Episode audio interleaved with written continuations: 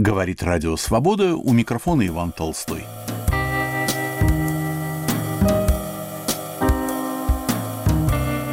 Наш дом – свобода. В последние недели мы подготовили немало программ и подкастов, посвященных 70-летию станции. Рассказывали об истории, о сотрудниках-ветеранах и о программах прошлых лет. Сегодня журналисты о себе – о своей профессии и о понимании своего места в реалиях нашего времени. При всей разнице человеческого и журналистского опыта мы все можем сказать «наш дом – свобода».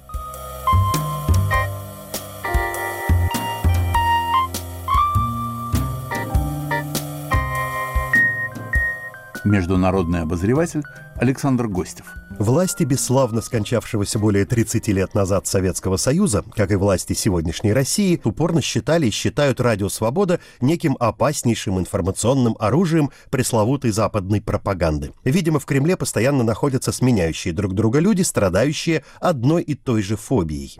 Я иногда с улыбкой представляю, как им снятся их персональные фильмы ужасов, в которых мы, журналисты русской службы «Радио Свобода», грязные клеветники и идеологические диверсанты, видимо, собираемся где-то в полночь возле зловещего старого кладбища или в секретном хранилище на минус 50 этаже нашего скромного здания и занимаемся наведением порчи на великую прекрасную Россию.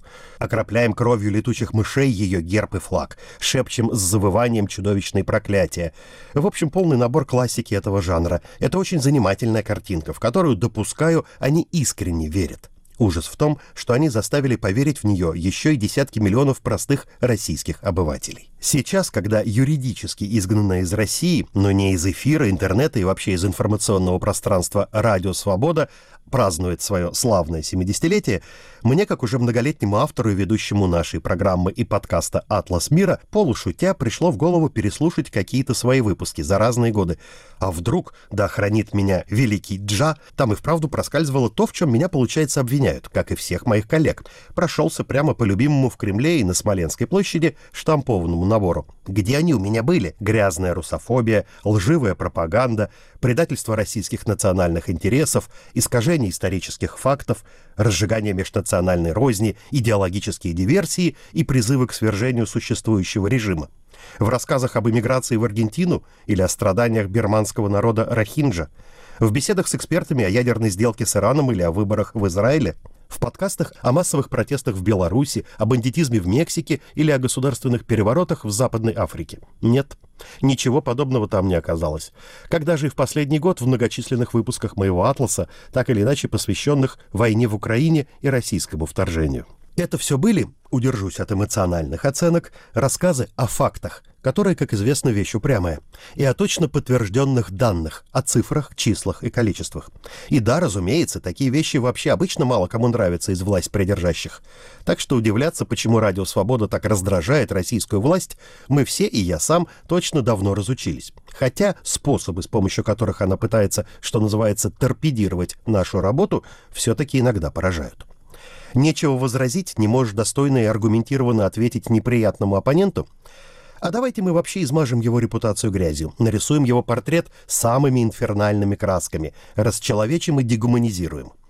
На один мой атлас мира примерно полугодовой давности на тему всемирной истории, ходящей непрерывно по заколдованному кругу и повторяющейся в современности, сейчас в этой связи я обратил внимание особо. Тогда исполнилось 450 лет с печально знаменитой Варфоломеевской ночи, массовых убийств протестантов-гугенотов во Франции, которые организовали католики в ночь на 24 августа 1572 года, в канун Дня Святого Варфоломея. Говорили мы с коллегой о том, что история человечества, как ни ужасно, это история непрерывных массовых убийств, будь то 450 лет назад или прямо сегодня. О том, как можно забыть про совесть, мораль, фундаментальные человеческие принципы и просто страх, будь то перед высшими силами, ближайшим окружением, мировым сообществом или даже просто перед самим собой, и очернить, унизить, а потом убить огромное количество других людей, которых ты счел недостойными жизни. А врагов перед тем, как приступить к их уничтожению, следует, как я уже отметил, дегуманизировать.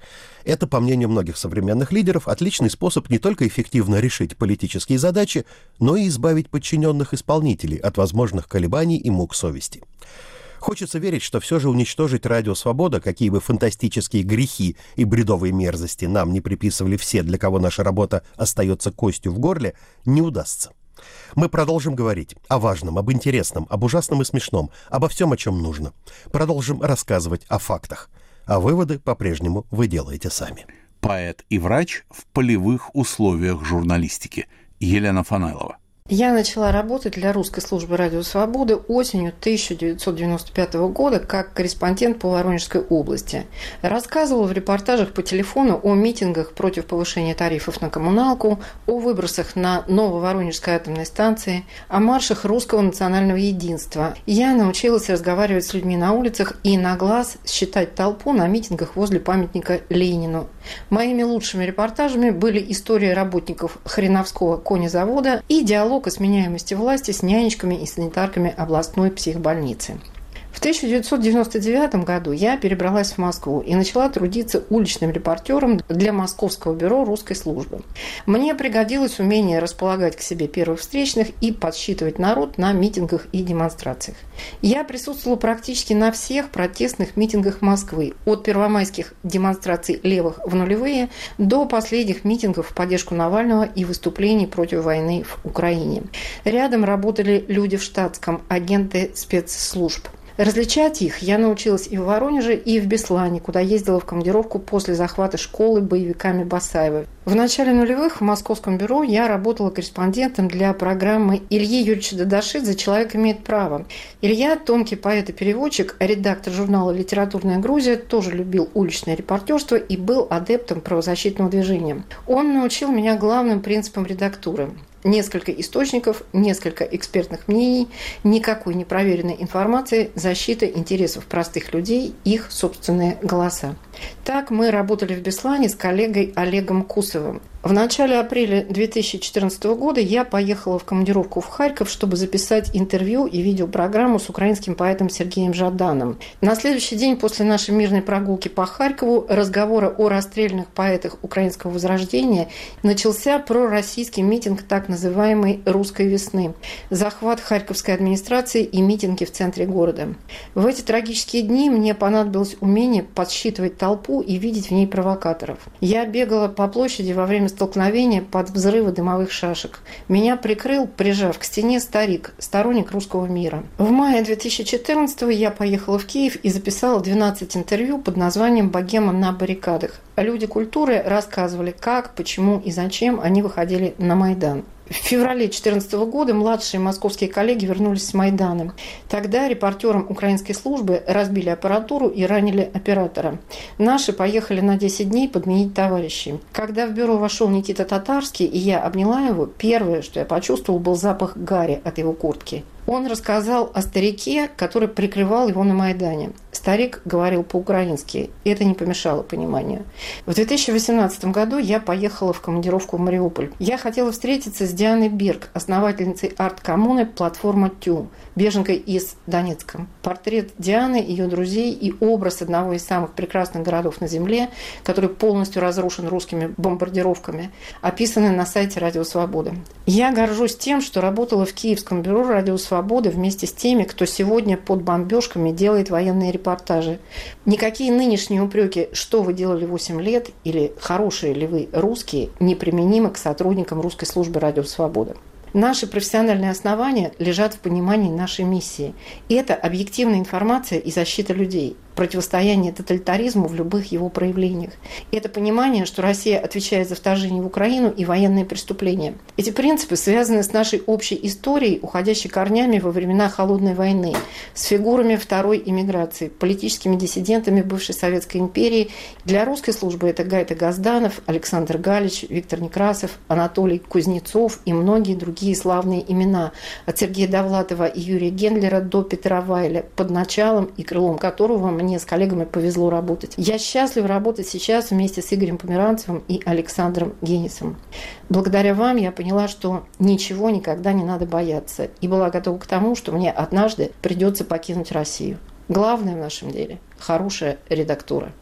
Судебно-правовая тематика Марианны Тарачешниковой – В 2000 году Владимир Путин пришел в Кремль, а я на радио «Свобода». Сюда меня привел тогдашний старшина гильдии судебных репортеров Леонид Никитинский. Вместе мы делали программу «Правосудие. Большие победы маленьких людей». Речь шла о судебных победах, которых становилось все больше после того, как в конце 95 -го года в России приняли вторую часть Гражданского кодекса. И у людей впервые появилась законная возможность требовать компенсации за вред, причиненный государственными органами, чиновниками чиновниками, судами, а люди входили во вкус и все чаще судились с властями и все чаще выигрывали, причем не копеечные суммы. Вообще, кажется, тогда в России был невероятный подъем доверия к судебной власти. В стране разворачивалась судебная реформа, принимались новые прогрессивные законы, согласующиеся с международными практиками. Россия уже была членом Совета Европы и стремилась соответствовать. В восьми регионах дела уже рассматривали суды присяжных. Правда, на повсеместное их внедрение ушло больше десяти лет. Еще не было закона об альтернативной гражданской службе, право на которую гарантировала Конституция. И тогда, что кажется теперь совершенно невероятным, суды выносили решения в пользу призывников, отказывающихся брать в руки оружие, ссылаясь на Конституцию, как на закон прямого действия. Еще не было уголовно-процессуального кодекса, который позволял обжаловать решения следователей и прокуроров, а также вводил обязательное судебное рассмотрение ходатайств об арестах подозреваемых. За продвинутый УПК, кстати, очень хлопотала Елена Борисовна Мизулина. Теперь она личность весьма одиозная, а тогда была членом «Яблока» и лоббировала либеральные идеи в законодательстве. Жизнь кипела, развивалось гражданское общество, депутатов действительно выбирали, а Дума была местом для дискуссий. Параллельно с этим сначала Сначала едва заметно, а потом все больше набирая обороты, разворачивалась репрессивная машина. Ровно в те дни, как мы готовили пилотный выпуск программы, это был июнь 2000 года, в Москве довольно неожиданно для многих арестовали и отправили в Бутырскую тюрьму предпринимателя Владимира Гусинского, владельца информационного холдинга «Медиамост». Его обвинили в мошенничестве, а спустя три дня отпустили под подписку о невыезде. В день ареста Гусинского Путин, который тогда был в зарубежной поездке, заявил, что арест предпринимателя стал для него самого полной неожиданностью и виновата во всем Генеральная прокуратура. А в конце июля Генеральная прокуратура внезапно прекратила дело Гусинского, он спешно уехал и заявил, что смягчит критику правительства и президента в подконтрольных ему СМИ, в частности НТВ. А меньше чем через год, в ночь на 14 апреля 2001 произошла силовая смена руководства телеканала НТВ, и редакцию фактически разогнали. Кстати, тогда в июне-июле 2000 года серьезные трудности возникли не только у Гусинского. Проблемы испытали и другие крупные российские бизнесмены. Бориса Березовского вызывали в прокуратуру, пока только в качестве свидетеля по делу Аэрофлота. Серьезные поводы для беспокойства возникли у Владимира Потанина из-за интереса прокуратуры к обстоятельствам залоговых аукционов. По требованию Генпрокуратуры шли проверки, изымались документы в «Газпроме», «Лукойле», «АвтоВАЗе». Газеты писали о наступлении властей на деловую элиту страны, инициатива которой исходит от президента Путина. Всерьез Показательная для крупного бизнеса порка началась в 2003 году делом ЮКОСа. Оно тянулось больше 10 лет. В речевой оборот тогда вошел термин «басманное правосудие». Это когда судят предвзято, с обвинительным уклоном и фактически без доказательств. Я в те годы ходила в суды как на работу. Точнее, это и была моя работа – рассказывать о том, что происходит с российским правом и российским правосудием. Вместе с тем ко мне в эфир как-то потихоньку перестали приходить сначала прокуроры и следователи, потом судьи Верховного и Конституционного судов, потом рядовые судьи. Все сложнее стало добиваться комментариев от провластных депутатов, даже когда они продвигали свои законопроекты и, кажется, были заинтересованы. Еще спустя некоторое время Радио Свобода признали иностранным агентом, и руководство корпорации вынужденно закрыло московское бюро. Для того, чтобы Владимир Путин мог еще дольше оставаться у власти, в России переписали Конституцию. 24 февраля 2022 года Путин приказал начать массированное военное вторжение в Украину. И за год войны депутаты приняли рекордные 653 закона. Значительная часть из них затронула карательное законодательство. Сейчас в стране сотни политзаключенных и развернута охота на инакомыслящих. И теперь на свободе я рассказываю преимущественно об этом, а не о больших победах маленьких людей. Но Владимир Путин по-прежнему в Кремле. 17 марта 2023 года Международный суд в Гааге выдал ордер на его арест.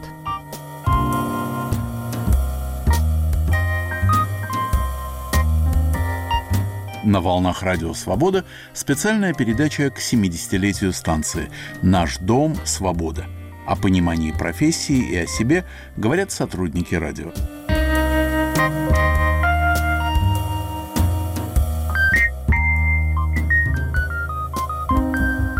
социально-правозащитная тематика Натальи Джан Паладовой. Русской службе «Радио Свобода» 70 лет. Мне ровно вдвое меньше. Я попала на «Радио Свобода», будучи еще студенткой последнего курса университета. Нас распределяли на преддипломную практику, и мне совершенно случайно выпала «Свобода». О современном радио «Свобода» я в тот момент практически ничего не знала, и даже, признаться, была слегка удивлена, что радиостанция еще существует, потому что для меня в тот момент радио «Свобода» было чем-то легендарным из прошлого, вражеским голосом, который глушили в Советском Союзе. Когда я пришла в первый день на практику, то оказалась в современной мультимедийной редакции, которая разделяла и разделяет важные и понятные мне ценности и жизни, и журналистики. Быть честными и объективными, рассказывать правду и не испытывать давления какой-либо цензуры. Так, в 2010 году началось мое личное знакомство с «Радио Свобода», которое продолжается до сих пор. Работать я начала как корреспондент информационных программ и довольно скоро стала заниматься в основном освещением судебных процессов. В то время в Москве начинали рассматривать большое резонансное дело, так называемое «болотное дело» о столкновениях 6 мая 2012 года на Болотной площади, когда полиция разогнала масштабную акцию против фальсификации на выборах возбудили уголовное дело о массовых беспорядках и применении насилия в отношении сотрудников правоохранительных органов. Больше 30 человек привлекли к уголовной ответственности. И их начинали судить. Тогда же правозащитники выпустили большой доклад, в котором пришли к выводу, что столкновения были спровоцированы полицией. Я ходила практически на каждое заседание по болотному делу и общалась с адвокатами, защитниками, с матерями, отцами, женами и мужьями тех, кто находился в заключении. Записывала и рассказывала это в эфирах и на сайте Радио Свобода и фактически вела летопись этого процесса. Однажды автор ведущей программы «Грани времени», ныне покойный Владимир Карамурза-старший, позвал меня в прямой эфир этой программы рассказывать о болотном деле. Я ужасно нервничала, но успокаивала себя тем, что буду просто продолжать делать то, что делаю, рассказывать людям правду о том, что вижу и слышу в суде, и давать возможность говорить тем, кого несправедливо преследуют. С тех пор прошло 10 лет. 24 февраля 2022 года Россия вторглась на территорию Украины. Началась война.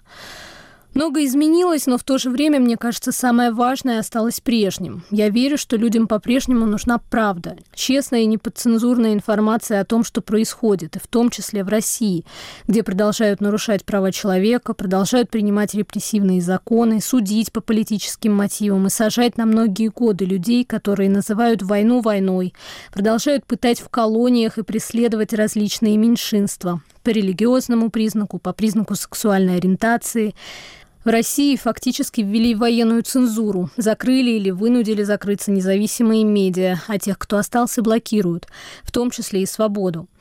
Я родилась в год, когда в Советском Союзе начались гласность и перестройка, и времена, когда свобода прорывалась через глушилки, знаю только по рассказам родителей или коллег.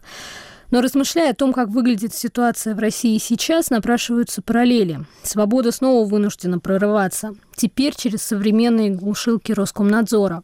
И в этих условиях давать возможность говорить тем, о ком молчат федеральные новости, рассказывать истории людей, которые противостоят государственной машине, давать им знать, что о них не забыли, и делать эту работу честно и объективно, мне кажется, просто необходимо. Мы честная радиостанция, всегда учили меня старшие коллеги. И этому принципу я стараюсь всегда следовать. Для меня «Радио Свобода» — это люди. Это и герои наших статей, программ, подкастов. Это и люди, с которыми мы работаем вместе уже много лет. Однажды еще в самом начале моей работы кто-то из коллег сказал мне, на свободу случайно не попадают. И эта фраза врезалась мне в память, потому что действительно людей, которых однажды объединила свобода, мне кажется, всегда будет связывать условная нить общих ценностей и мировосприятия. Радио «Свобода» 70 лет. Мне ровно вдвое меньше. Но я рада, что тоже могу быть частью этой истории. Елена Рыковцева и Мумин Шакиров начинали работу вместе, прямо в одном кабинете. Мы с Мамином Шакировым работаем на радио настолько давно, что если мы начнем сейчас все рассказывать, это займет все эфирное время, поэтому мы коротко. Мы сидели вместе в Старопименовском переулке, это наше старое здание, вдвоем сидели за соседними столами. И чем мы занимались? Мы приезжали из командировок, и каждый из нас вытаскивал из сумочки бутылочку, привезенную там, например, из Киева, горилочку, из Риги бальзамчик, и дарил другому человеку. И почему я это рассказываю? Потому что в один прекрасный день мы с Мумином вытащили одновременно, ниоткуда не приехав, две бутылки альмагеля и поставили их на свои столы. Это было очень смешно. Вторая смешная история про нас с Мумином – это как мы вместе, это была как раз оранжевая революция, но мы, не сговариваясь, приходили в оранжевых свитерах как-то вот в один день пришли в оранжевом, потом проходит неделя, потом опять в оранжевом, и все очень смеялись, что мы договариваемся, но мы не договаривались. А теперь, Мумин, ты рассказывай, как какая из командировок была твоей самой запоминающейся? Какую ты вот до сих пор ну, как сказать, до сих пор что ты с ней делаешь? Ну, пересказываю много раз моим друзьям да. и коллегам. Еще да. хотел вот, бы вот. добавить небольшую деталь, что мы даже однажды или дважды одевались в красную клетку. И даже это были А, снимки. красная клетка тоже в другом бюро. Мы ну, там, к сожалению... Бюро, ну нет, к счастью, почему к сожалению? Равно Мы в Москве прошли через три бюро. Повторение через три... пройденного, да, как говорится. Да, красная клетка это была, да, тоже. Тоже случайно, не сговариваясь. Благодаря радио «Свобода» мне удалось увидеть Россию. Вот если меня кто-нибудь спросит, был ли ты в большой России, я скажу, что был, потому что около 65 регионов я посетил Ого. во время своих командировок, связанных, во-первых, с программой Миши Соколова «Выборы в регионах». Это нулевые годы. И потом уже были и другие командировки, где я делал свои авторские материалы. Был такой проект «Горячие точки бывшей империи». Я побывал вот в тех местах, где происходили военные действия, где прошла гражданская война, это и Таджикистан, это и Нагорный Карабах, ну и так далее. Но, естественно, э, каждый раз, когда ты попадаешь в какую-то новую страну или в новый регион, то оттуда очень масса воспоминаний. И самое интересное, у меня поездка была в Туву. Есть такой город Кызыл. Самое интересное, что за несколько дней до моего приезда, там был наш коллега, корреспондент, который нам делал материалы, это благодаря нашему замечательному э, другу и товарищу Владимиру Барбанелю, у которого была очень неплохая сеть по всем регионам, то слух о том, что приезжает корреспондент из Москвы «Радио Свобода», стал событием в республике Тува. То есть э, я приехал в расчете на то, что я буду освещать выборы в Хурал местный и буду встречаться с разными угу. политиками, общественными деятелями, артистами и так далее. Но все получилось наоборот. То есть в итоге они слагали легенды и пели песни о том, да. как к ним приехал корреспондент. У трапа меня встречала... Выборы запретили, отменили. Э, у трапа меня встречала Волга, ну, Тогда для ГАЗ-31 это был самый, наверное, лучший автомобиль по тем временам. Вот. Э, и начался ЧОС. Я начал давать интервью Класс. разным радиокомпаниям, телекомпаниям по а, обязательной схеме меня повезли к шаману, познакомились с местным шаманом. Потом, самое интересное, для меня специально организовали концерт горлового пения. Потрясающе. Депутат э, местного Хурала, а, Кангарол, по-моему, его было имя, да, который объездил весь мир, он снимался в разных документальных проектах, он э, играл вместе с самыми знаменитыми джазовыми и рок-музыкантами, записывался. И вот э, да, вот мое путешествие а, заключалось и в том, вот... что я скорее больше дал интервью, чем взял. Да, это очень смешно. Я представляю, какой контраст был бы по сравнению с сегодняшним днем, если бы корреспондент Радио Свобода туда приехал, они бы все разбежались, попрятались, и что бы они еще сделали? вряд ли бы хоть один из них с нами увиделся. Короче говоря, это была история о том, как Мумин Шакиров наконец прокатился на Волге. Вспоминает уличный репортер Артем Радыгин. Из 70 лет свободы я на свободе всего 5. Я пришел на свободу, когда основным источником новостей была московская реновация. Судя по нашим просмотрам, тогда тема не самая остросюжетная. Темы в любом случае серьезные и важные, особенно для героев этих сюжетов, о которых в крупных государственных СМИ упоминали только перед прямой линией Путина или когда надо отвлечь внимание от чего-то пострашнее. Прошло пять лет, и темы вроде вырубки парка или расселения пятиэтажки как-то выпали из повестки. Людей теперь выселяют не чиновники, которым нужен откат с реновации, а путинские ракеты, которым уже не важно, пятиэтажка, театр или роддом. Эти пять лет мы вплотную наблюдали, как в России режим насилием и страхом навязывал свои устои. Активных противников убрали по тюрьмам, тех, кто готов сопротивляться, туда же или за границу. Сотни судов, десятки митингов. И мы везде были. В день, когда первые ракеты полетели в Киев, мы вели нашу последнюю трансляцию с московских улиц. Сходу, помню, зайти на Пушкинскую площадь было нереально. К вечеру все подходы к ней уже обставили заборами, в несколько рядов стояли автозаки, мы выстроились у известий возле перехода, только запустились, и тут же нас скручивает второй оперативный полк и ведет к автозаку. Пока нас досматривали и запихивали в кузов, к сотрудникам второго оперативного подошел Эшник ну, сотрудник Центра противодействия экстремизму, который все время, пока мы готовились к запуску, ходил вокруг нас. Он поинтересовался у полицейского, кого все-таки задержали. Полицейский показывает ему пресс-карту моего коллеги и говорит «Радио Свобода». «О, то, что надо», — отвечает ему Эшник.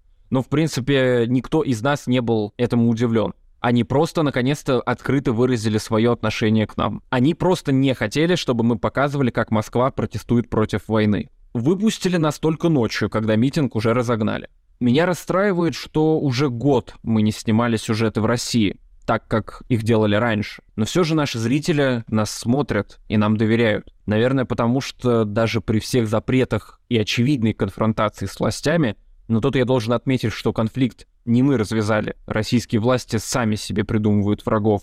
При всем этом мы не скатились в пропаганду. Мы не подстраиваемся под абсурдные запреты и в то же время говорим, как ситуацию видит и путинская власть. Даже в тех случаях, где очевидно, что другого объяснения быть не может. Заранее знаем, что нас пошлют или проигнорируют, но мы все равно звоним и пишем в российские структуры. Уверен, даже в эмиграции мы не забудем, как делается качественная журналистика. И даже в самое хаотичное время останемся для зрителей источником, которому можно доверять.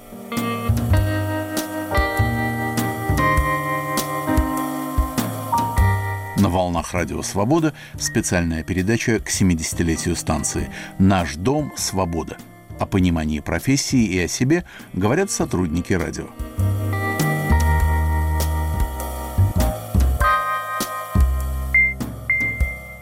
О науке, о свободе и о науке на свободе Сергей Добрынин. Я пришел на свободу в октябре 2012 года, почти ровно 10 лет назад.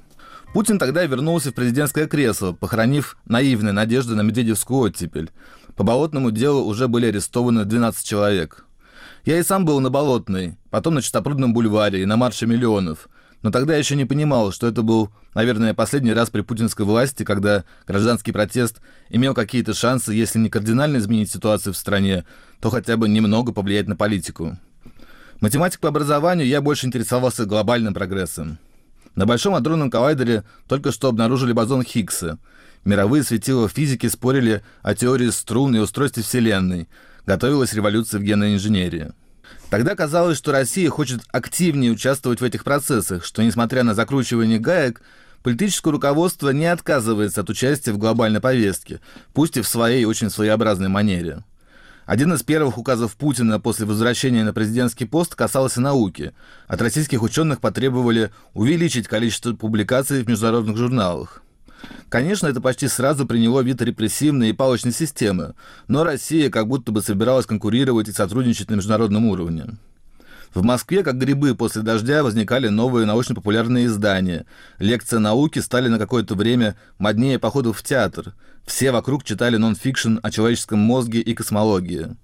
Филантроп Дмитрий Борисович Зимин помогал гражданскому обществу и независимым СМИ, но не меньше денег он вкладывал в просветительские проекты. В интервью мне он объяснял, что именно просвещение спасет Россию, что война – признак общественного одичания, что популярная наука сможет оторвать молодежь от экранов телевизоров.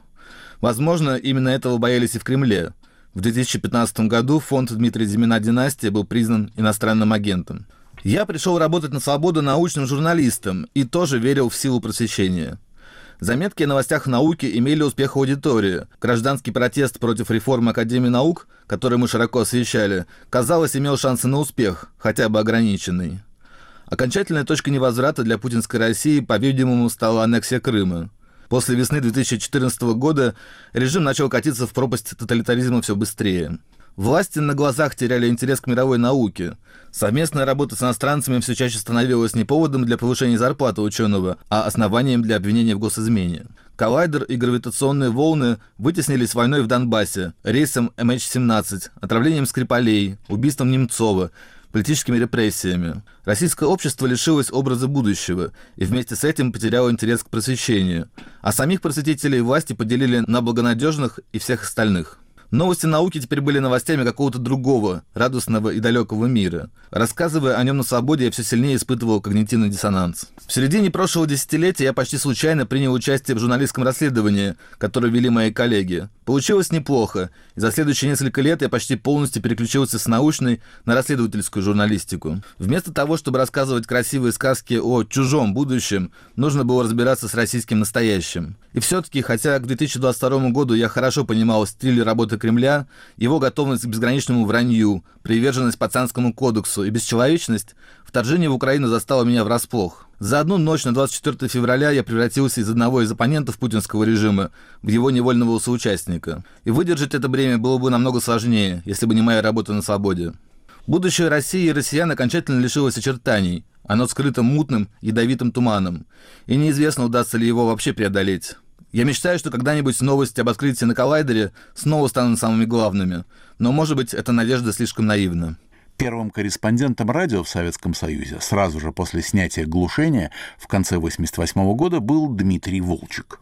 Осенью 1988 года в редакцию журнала «Гласность» позвонили из Мюнхена. В этой фразе вроде бы нет ничего экстраординарного, но все в этом звонке было невероятным.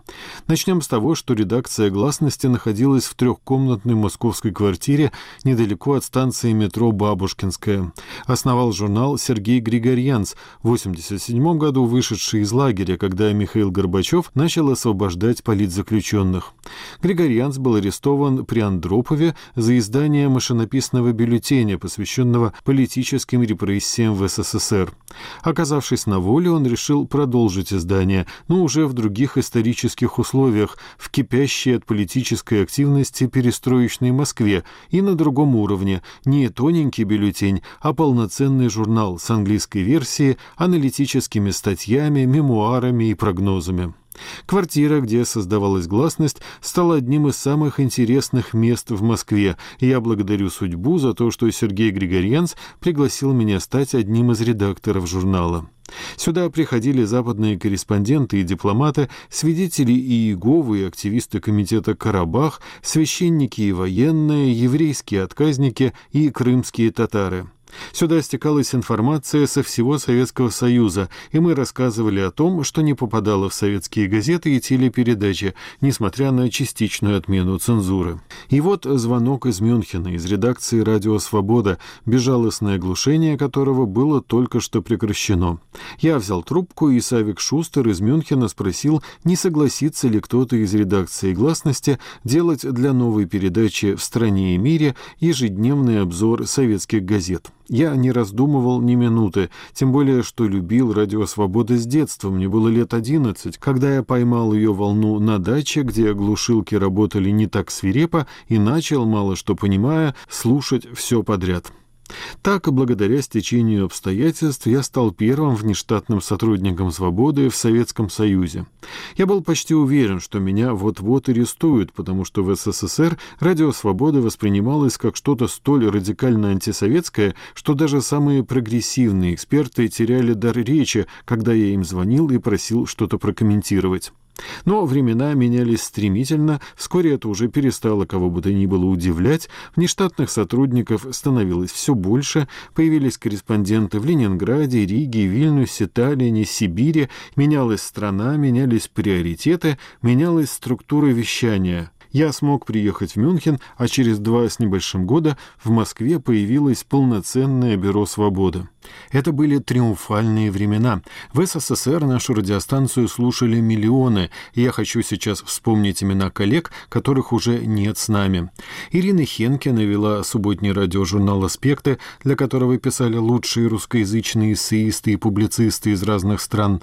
Аля Федосеева много лет готовила правозащитную передачу. Инна Светлова изучала социальные проблемы советского мира. О религиозной жизни рассказывал Глеб Рар. В Парижском бюро «Свободы» работали Семен Мирский и Фатима Салказанова, а директором русской службы был в ту пору Владимир Матусевич, большой оригинал, специалист по кинематографу Ингмара Бергмана.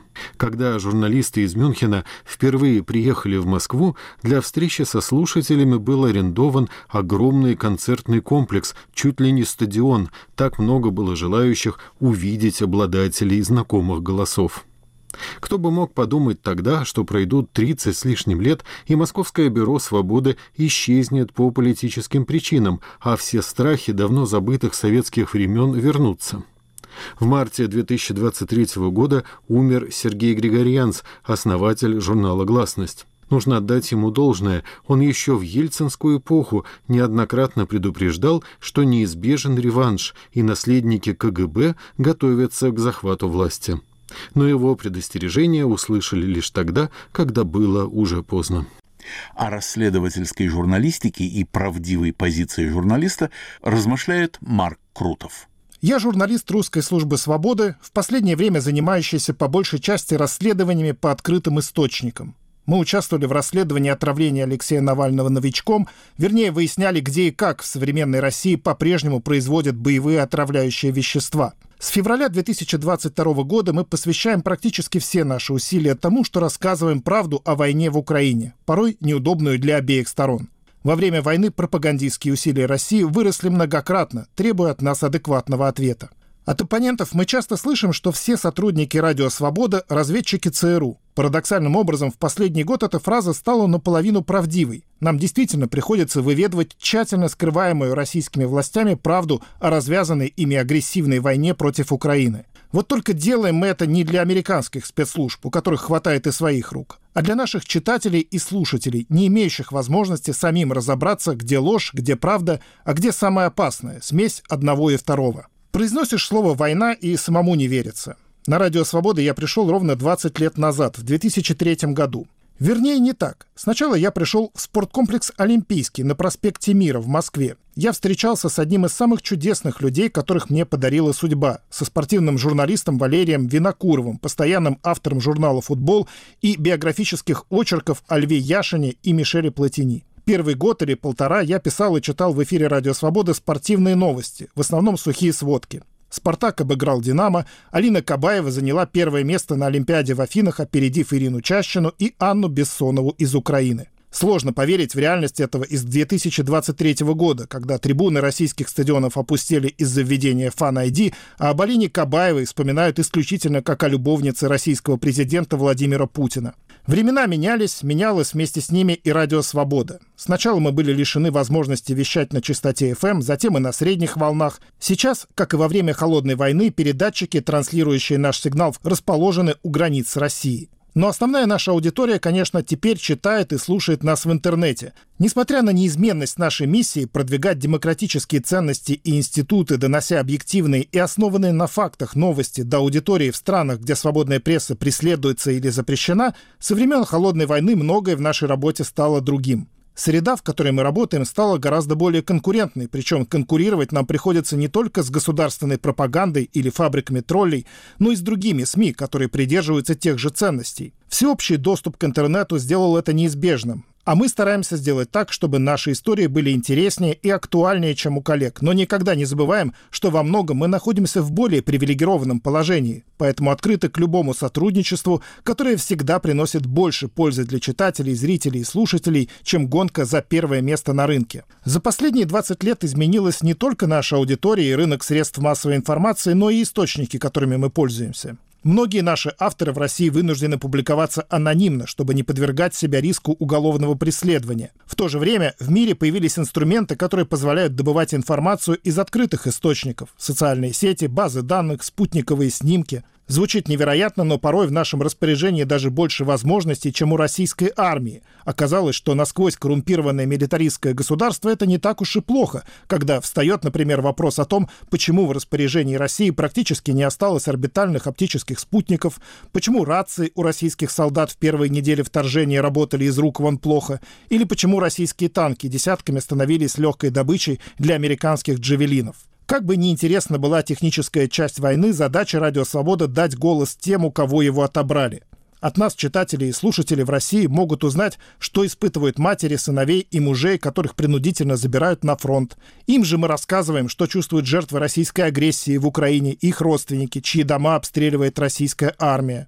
Мы не знаем, поможет ли наша работа изменить их отношение к этой несправедливой войне, но мы знаем, что любое мнение, которое они составят о происходящем, будет основано на проверенной и правдивой информации, если они получат ее от Радио Свобода. Скоро, я уверен, вас ждет еще больше непременно правдивых историй.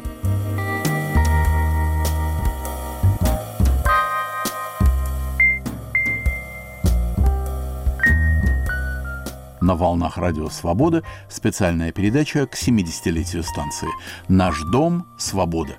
О понимании профессии и о себе говорят сотрудники радио.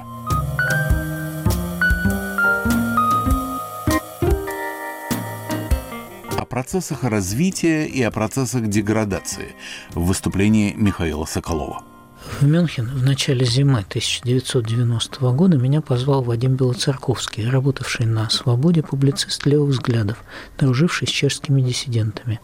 А трудиться там всерьез я начал с Савиком Шустером, который строил первую реальную репортерскую сеть «Радио Свобода» в СССР, где уже работали, например, Дмитрий Волчек и Марк Дейч – Вряд ли кто-то думал в декабре 90 -го года о упразднении Советского Союза и разводе всех республик, за исключением будущей самостоятельности стран Балтии, конечно. Больше говорили о гармонизации национальных конфликтах, о новом союзном договоре, отношениях застрявшего с преобразованиями в экономике реформатора Горбачева и реформатора Ельцина, много решительно обещавшего, но тоже до поры не спешившего с реализацией своих планов создания свободной рыночной экономики. Вот прошла зима, весна, приближался союзный договор. Один референдум давал основу для сохранения СССР, другой российский для его ослабления и превращения в союз суверенных государств и появление нового президента России. Забавно, что прямо в кремлевской переговорной Верховного Совета СССР удавалось принимать звонки из Мюнхена и рассказывать о депутатских дебатах, когда обстановка очевидно напрягалась. Так дело дошло до судьбоносного августа 1991 года, до путча ГКЧП, когда с Андреем Бабицким мы оказались в Белом доме, ждали штурма с защитниками, говорили с Борисом Ельциным и его соратниками. Победа открывала ему и его сторонникам новые горизонты преобразований, призвание к трудам команды Егора Гайдара. Нам же удалось почти случайно инициировать указ президента России о праве «Радио Свобода» работать в Российской Федерации. Дальше было создано Бюро «Радио Свобода» в Москве, и пошли годы интересной работы в непредсказуемой политической ситуации непредсказуемой страны, где почти десятилетия были более-менее свободные выборы и кипела бурная политическая жизнь в регионах. Не могу не вспомнить добрым словом Юрия Гендлера, Марио Корти и Дина Ефима Фиштейна, которым повезло руководить русской службой «Радио Свобода» в это очень интересное российское время. Я благодарен Ирине Лагунину и Андрею Шарому за фантастическое преобразование «Радио Свобода» в мультимедийное средство массовой информации, которое прошло в последнее десятилетие. Жаль, что этот процесс в Москве оборвался ожидаемо и все же неожиданно 24 февраля 2022 года. После революции неизбежен процесс реставрации, но дело в его масштабе. После победы августовской революции мало кто мог себе представить, что Россия пойдет с Владимиром Путиным иным путем после Ельцина и тяжелых реформ, вдруг свалившись в антизападничество, имперство и военные авантюры, включая уже глобального характера, казавшуюся невероятной войну с Украиной. России 90-х годов и нулевых уже нет, но остается радио, которое видит процесс развития и процесс деградации. Рассказывает о нем всему миру, чтобы люди были бдительны и не повторяли тех ошибок сторонников прогресса, которые были допущены уже в прошлом веке, усугубились решениями властей России за последние годы. Идеи августа 1991 года в Россию еще обязательно вернутся после краха реваншизма, когда хоть с запозданием во власть неизбежно придет поколение после путинское, осознающее вновь возможность и необходимость европейского пути. Микрофон руководителю проекта документального кино «Признаки жизни» Валентину Барышникову. Сначала у этого было общее название «Слушать голоса», и я смутно помню уходящий сквозь треск сигнал на старом коротковолновом приемнике. Потом голоса обрели имя, и одно из них было «Радио Свобода». По нему, например, сообщали имена моих одношкольников, которых в конце 80-х завалили на приемных экзаменах в МГУ из-за царившего там антисемитизма. Я помню группки, кристаллизовавшиеся в людском море у Белого дома в августе 91-го вокруг портативных приемников, которые бережно держали владельцы, подняв повыше, чтобы всем было слышно. Несколько лет спустя я пришел на радио «Свобода», практически без всякого журналистского опыта, но с чувством, что это место людей, придерживающихся сходных со мной взглядов. Первое московское бюро «Свобода», открытое с разрешения Ельцина за работу радиостанции во время путча, располагалось под крышей старого особняка в самом центре города.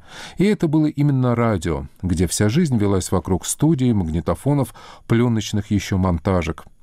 Первые прямые эфиры, как и положено, были страшными. Остаться наедине с микрофоном, когда загорается красная лампочка «on air».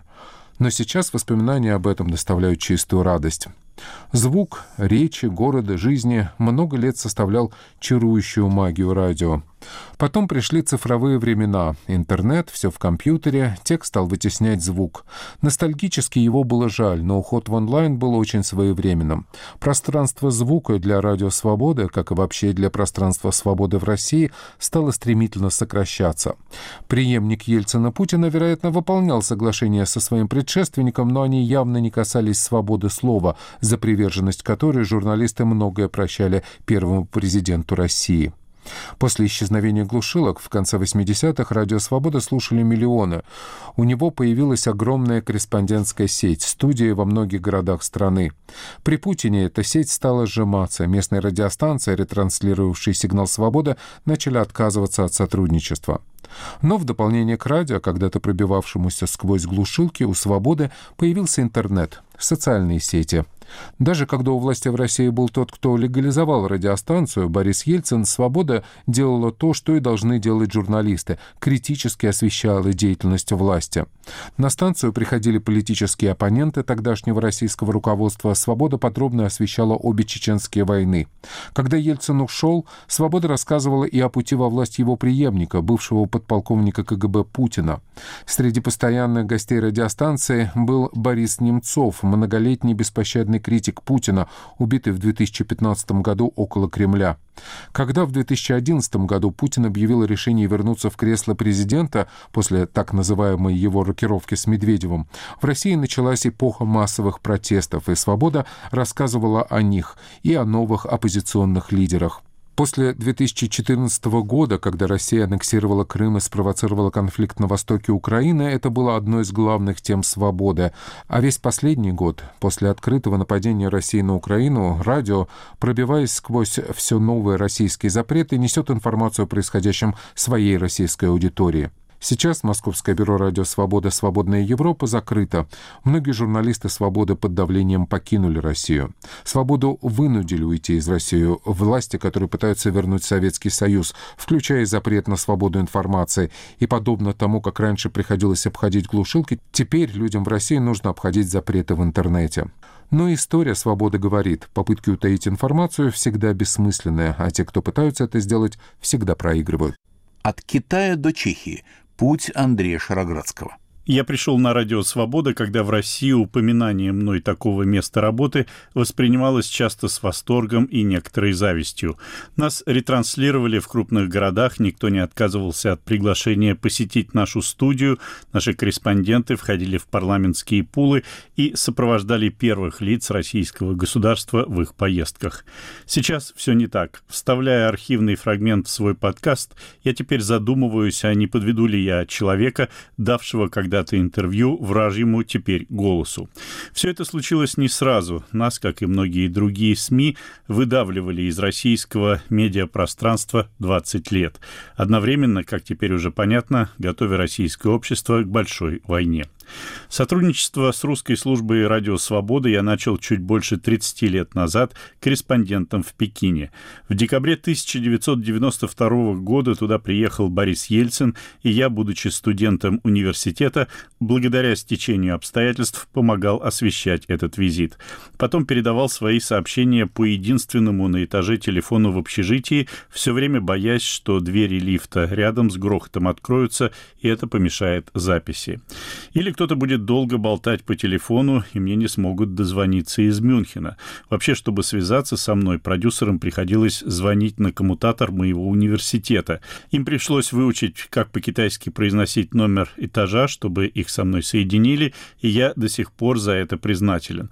Как и тем, кто пригласил меня работать в Прагу три года спустя, когда «Радио Свобода» переехала сюда из Мюнхена. На упреки в том, что мы якобы пропагандистские американские СМИ, я уже давно давно не обращаю внимания. Люди, которые это говорят, чаще всего ни одной нашей передачи не слушали, ни одной программы не смотрели, ни одной статьи не читали. Другим не нравится слышать, видеть или читать то, с чем они не согласны. Для третьих мы пропаганда наоборот, позитивная пропаганда. Такие нас слушают и читают, но тоже часто возмущаются, если сталкиваются с мнением, отличным от того, которое им кажется правильным. Или с публикацией фактов, не встраивающихся в их понимание тех или иных событий. Во всех описанных мною случаях речь идет о непонимании главной задачи журналистики – информировать, а не создавать общественное мнение. Не случайно в своем подкасте «Время свободы» я все время повторяю – Выводы вы делаете сами. Оговорюсь, что критические отношения к работе журналистов считают делом нормальным, в их руках серьезная власть, и манипуляция такой властью, как и манипуляция властью вообще, очень опасна для общества. Во второй половине 90-х годов я был уверен, что радио «Свобода» быстро закроют.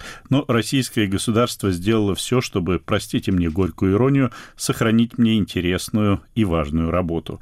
Одна за другой чеченские войны, взрывы домов в Москве и Волгодонске, приход к власти Путина, национализация НТВ, Нордост, Беслан – все это не оставляло сомнений в том, что русская служба «Радио Свобода» нужна и нужна будет еще очень долго.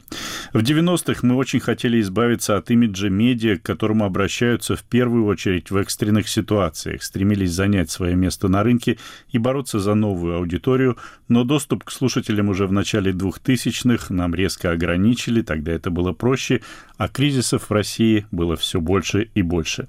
Самый страшный происходит сейчас. И аудитория у нас самая большая в истории русской службы, несмотря на все мыслимые и немыслимые ограничения. Но московский офис «Свободы» закрыт, многие сотрудники вынуждены уехали из России, радио «Свобода», как и в советские годы, запрещено.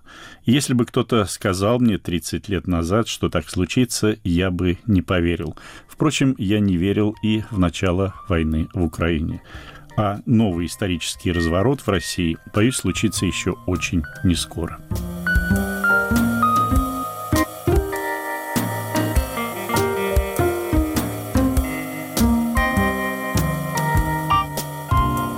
На волнах Радио Свобода в специальном выпуске к 70-летию станции вы слушали передачу «Наш дом свобода». О понимании профессии и о самих себе рассказывали сотрудники радио. Над программой работали режиссер Юлия Голубева и редактор Иван Толстой. Вторая часть выступлений через неделю.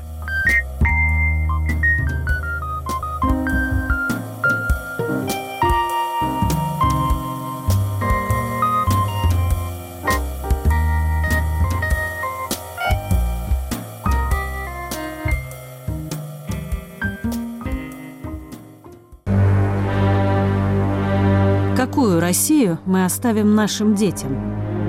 Понятия не имею, но хорошую не оставим, это точно. Я надеюсь благополучной страной, которая выберется из этого кризиса, что наши дети будут получать достойное образование, ну, все наладится, все будет хорошо. Все-таки, чтобы маленько президент смотрел больше не на внешнюю политику, а на вовнутрь страны, так скажем. Я думаю, что такой гигант с такими ресурсами, все зависит от воли к победе. Потому что мы обещаем одно, а реализуем мне с трудом верится, что с нашими олигархами такими мы построим хорошее будущее нашим детям. Когда мы жили, вообще не было ни ипотек, ничего, как-то жили. Вы считаете, что у нас есть Россия? В последнее время не вижу. Радио «Свобода». Глушить уже поздно.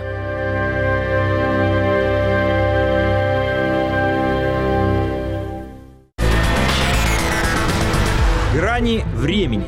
Еженедельная программа «Радио Свобода». Мы подводим итоги недели. Главные события глазами наших корреспондентов. Смотрим и обсуждаем сюжеты. Я, автор и ведущий Мумин Шакиров и мой приглашенный гость. Слушайте сразу после выпуска новостей.